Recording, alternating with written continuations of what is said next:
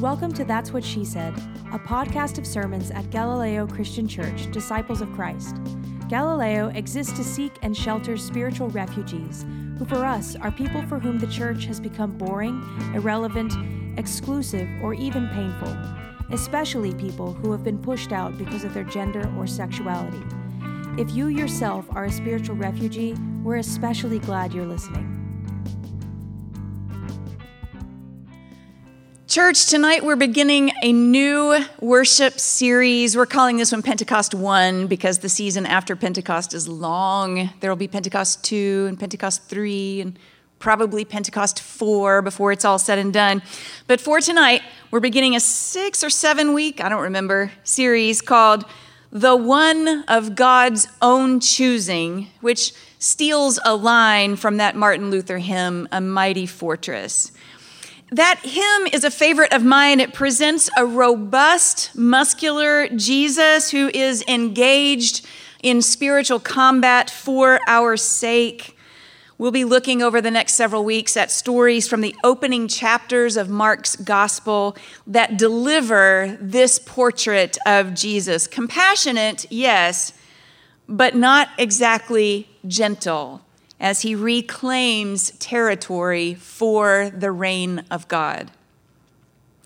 I'm beginning in verse 16 of Mark chapter 1. As Jesus passed along the Sea of Galilee, he saw Simon and his brother Andrew casting a net into the sea, for they were fishermen. And Jesus said to them, Follow me, and I'll make you fish for people. And immediately they left their nets and followed him. As he went a little farther, he saw James, son of Zebedee, and his brother John, who were in their boat mending the nets. Immediately he called them, and they left their father Zebedee in the boat with the hired men and followed him. They went to Capernaum, and when the Sabbath came, he entered the synagogue and taught. They were astounded at his teaching, for he taught them as one having authority and not as the scribes. Just then, there was in their synagogue a man with an unclean spirit, and he cried out, What have you to do with us, Jesus of Nazareth? Have you come to destroy us? I know who you are, the Holy One of God. But Jesus rebuked him, saying, Be silent, come out of him. And the unclean spirit, convulsing him and crying with a loud voice, came out of him. They were all amazed. And they kept on asking one another, What is this? A new teaching with authority. He commands even the unclean spirits, and they obey him.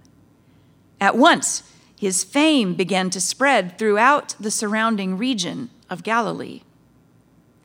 As soon as they left the synagogue, they entered the house of Simon and Andrew with James and John. Now, Simon's mother in law was in bed with a fever, and they told him about her at once. He came and took her by the hand and lifted her up, and the fever left her, and she began to serve them. That evening at sundown, they brought to him all who were sick or possessed with demons and the whole city was gathered around the door. And he cured many who were sick with various diseases and cast out many demons. And he would not permit the demons to speak because they knew him. In the morning, while it was still very dark, he got up and went out to a deserted place, and there he prayed. And Simon and his companions hunted for him. When they found him, they said to him, Everyone is searching for you. He answered, Let us go on to the neighboring towns, so that I may proclaim the message there also, for that is what I came out to do. And he went throughout Galilee, proclaiming the message in their synagogues and casting out demons. This is the word of God for the people of God. Thanks be to God. tonight's title Jesus does not negotiate with terrorists. If you were going to stage it, this section of Mark's gospel, you'd need a leading man with dark skin, a warm smile, and forearms all out of proportion to the rest of him from all those years of swinging a hammer and pulling a saw. A handful of supporting actors, sun weathered faces and calloused hands from all those years on the sea. A beloved elder to play Simon's mother in law I'm thinking Phylicia Rashad throwing side eye as she comes to understand that her miraculous healing was at least partly about the patriarchy being hungry for lunch. And of course, you'd need lots of extras to fill that Capernaum synagogue, lots more to crowd Simon and Andrew's front yard after dinner you could probably CGI the crowds in the subsequent towns they visited after our hero's lonely night of prayerful planning. But the biggest decision you'd have to make as the director of this drama would be about the demons and the humans they inhabit. You'd need lots of both beginning with that first appearance in the Capernaum synagogue, just one single man with one unclean spirit who speaks of itself in the plural and makes the gospel's first weird confession of faith. What have you to do with us, Jesus of Nazareth? Have you come to destroy us? I know who you are, the Holy One of God. And then, after that one, lots more, brought to Simon and Andrew's family home by their own families in hopes of finding help. And then so very many more as the hero's Galilean tour expands his influence and his reach. By the end of our reading tonight, the regular healing of regular sick folks has dropped out completely. It's just the preaching and the exorcisms that remain. Verse 39 of chapter 1. And he went throughout Galilee proclaiming the message in their synagogues and casting out demons. Full stop.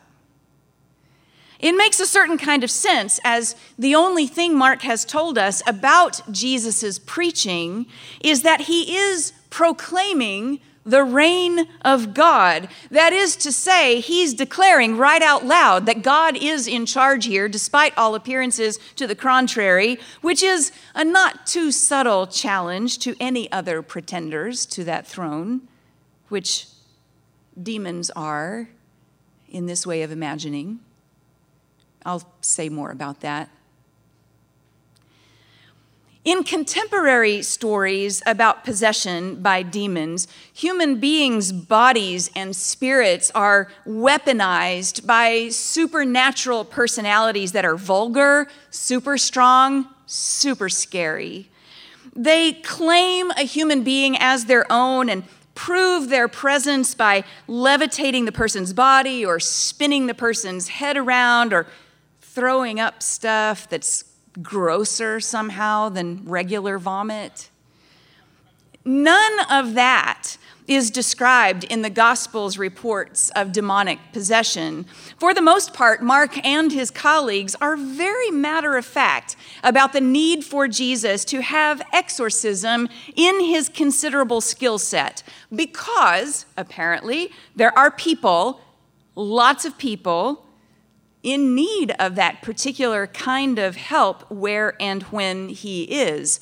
You cannot, as they say, swing a dead cat in Mark's gospel without hitting a few possessed people. Not that I would swing a dead cat, or a live cat for that matter. No cats were harmed in the imagining of this sermon. If demonic possession necessarily means the horror movie depiction of something, well, horrific, then how could there have been so much of that then when there is so little of that now? As I keep reminding y'all, I have been around this block a few times now, and I have never seen that Linda Blair style masturbate with a crucifix trick, not even once. Sorry, I, did not make that up. It's in the definitional 1973 movie, The Exorcist.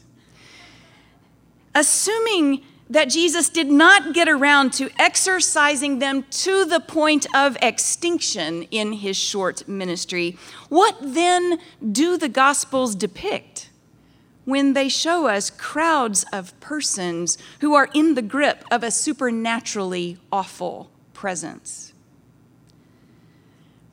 I look to Jesus' own behavior in these stories for some help with that.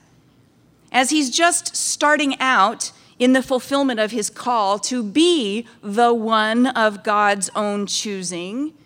He's putting considerable effort into defining the parameters of his work, figuring out what he's meant to do next.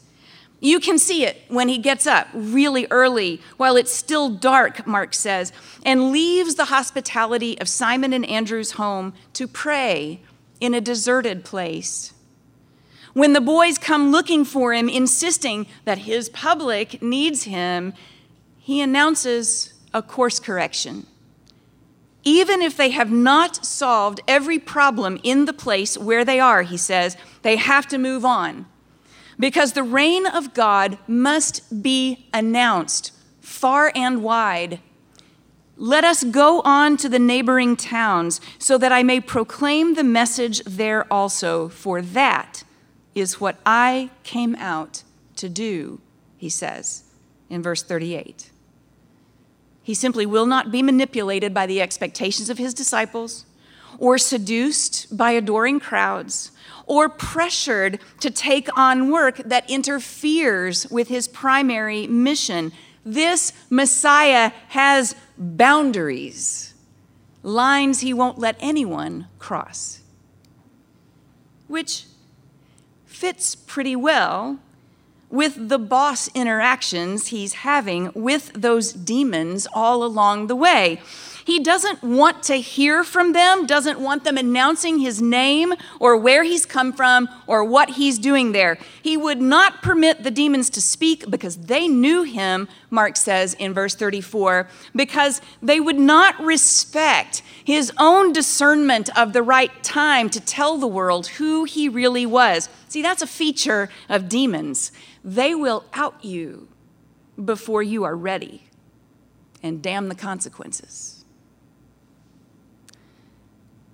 What I'm saying is, Jesus has a clear sense of his own boundaries, and the demons he's encountering are nothing short of trespassers.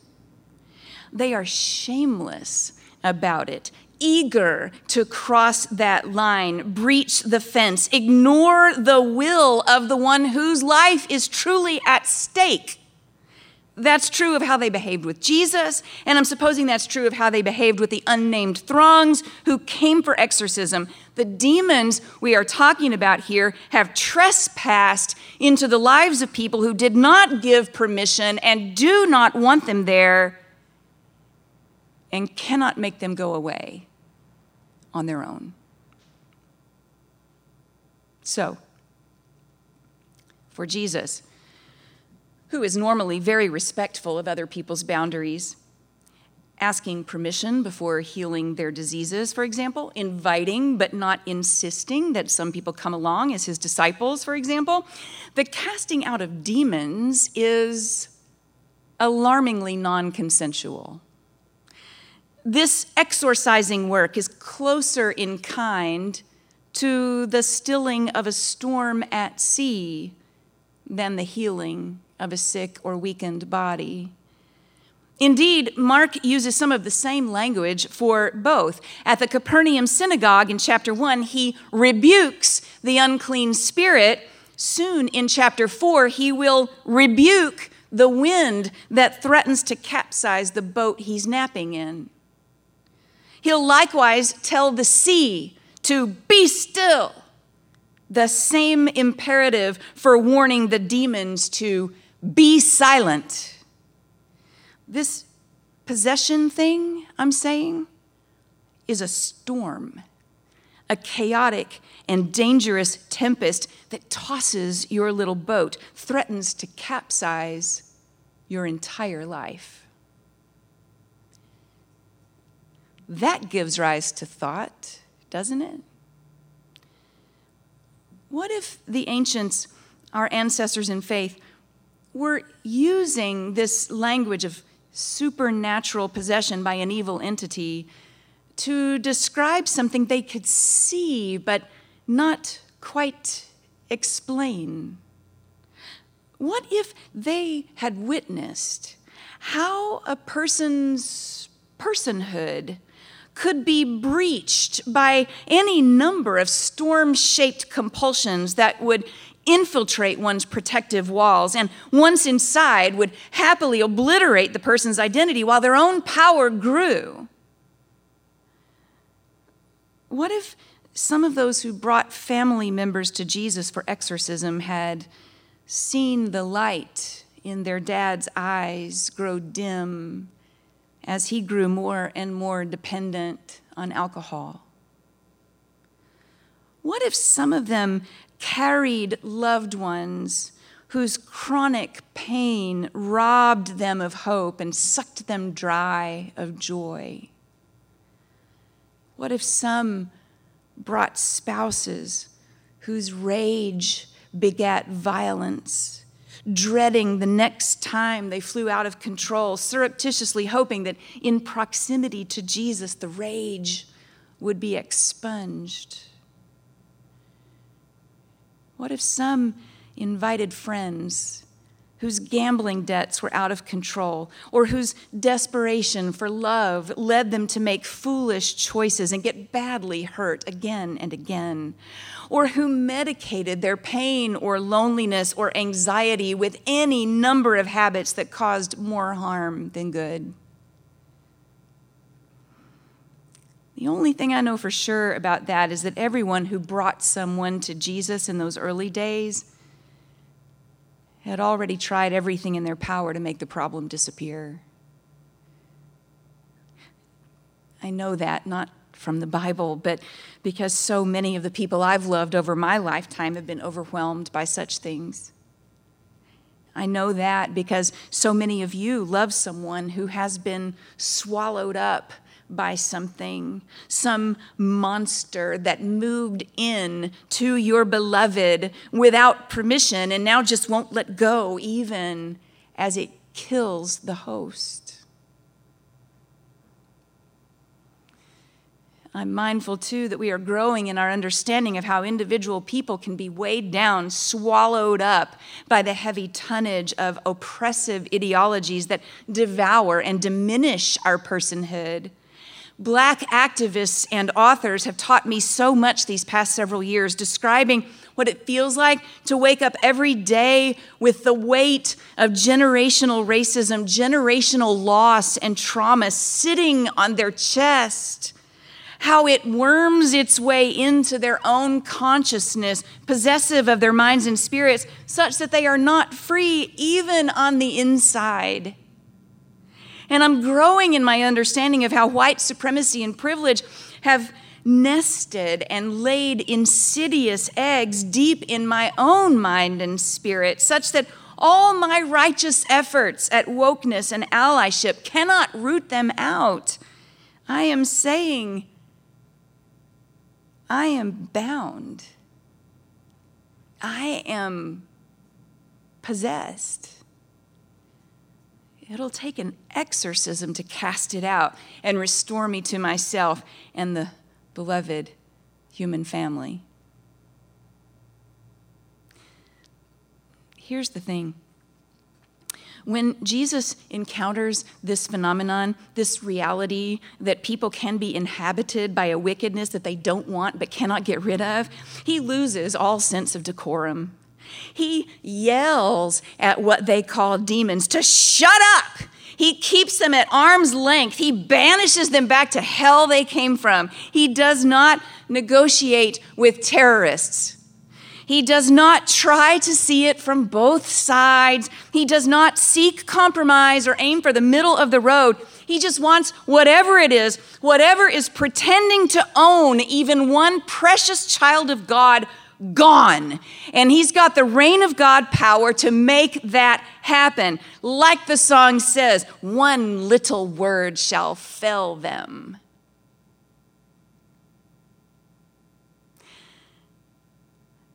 You might know that Galileo Church's annual budget for ministry is divided up by the various ministries in Jesus' life.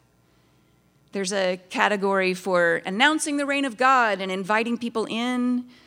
There's a section for preaching and teaching. There's a section for eating and drinking with friends. There's a whole category for welcoming little children. These are all things we know Jesus did, and we figure that we, as the church, is supposed to be the body of Christ, should be doing those things now.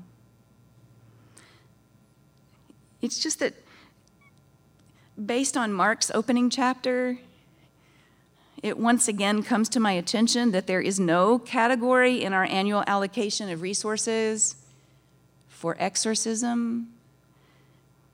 Jesus did it a lot, y'all. And as Teresa of Avila said, whose hands are his hands but our hands now? Something I come back to.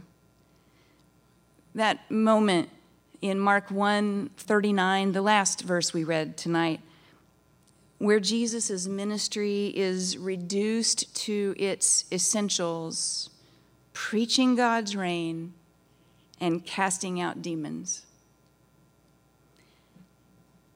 Listen, I'm thinking that those may not be distinct and separate activities, church. I'm thinking that wherever the reign of God is proclaimed, brought to life, wherever it can be demonstrated that God is in charge, getting what God wants, that becomes an exorcism of anything that is holding anybody hostage, keeping anyone from enjoying their full citizenship in God's domain. Any place where God's reign is operative, no demon can trespass its way in which means that it is incumbent on the church as Christ's body now to establish and protect boundaries of our own. We have to retreat from excess busyness to prayerfully discern our own sense of purpose in this world. We have to protect each other from being outed before anybody's ready and call each other by the name we are invited to use, not letting our assumptions become presumptive. We have to forcefully calm the storms of homophobia and transphobia, even the internalized ones. We have to become a place where the bonds of racism and white supremacy are loosed, just as Jesus' own proclamation of God's reign was demonstrated in his power to exorcise, so our proclamation of the reign of God must be demonstrated in a liberative community of trust and belonging. The church that follows in Jesus' exorcising footprints, I'm saying, normalizes liberation by obliterating every oppressive power that holds human beings hostage.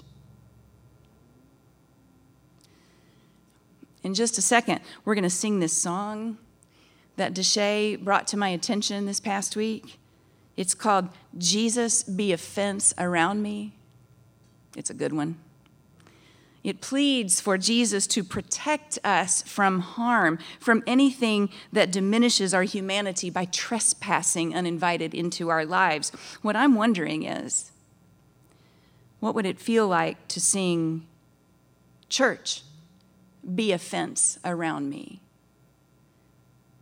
What would it be like to imagine ourselves protecting each other from the trespassers, helping each other? Toward freedom? Let's find out, shall we? Thanks for listening to That's What She Said. This podcast is preached almost always by our lead evangelist, Reverend Dr. Katie Hays. Galileo Church has five missional priorities. We do justice for LGBTQ plus people and those who love them. We do kindness to those in mental and emotional distress and celebrate neurodiversity. We do beauty for our God who is beautiful. We do real relationship, no bullshit, ever. And we do whatever it takes to share this good news with the world God still loves. To support the production of this podcast and the ongoing missional priorities of this church, go to galileochurch.org and click on Conspire with Us. You'll have options to use your Venmo or PayPal, or use your credit card or bank account. Any amount helps, and if you're kind enough to share your contact information with us, we'll continually send you thanks. Peace.